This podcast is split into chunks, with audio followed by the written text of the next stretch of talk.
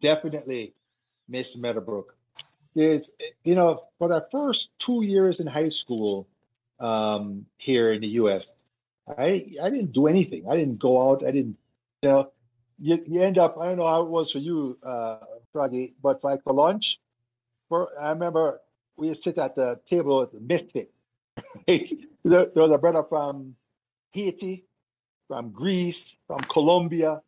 Um, you know, so we just all didn't really know anybody, right? Because all these kids in high school, they feed through junior high school to come to the high school. So they all know each other from then. Mhm. Um, so it was it was kind of it was kind of depressing and sad um, that first couple of years under a year.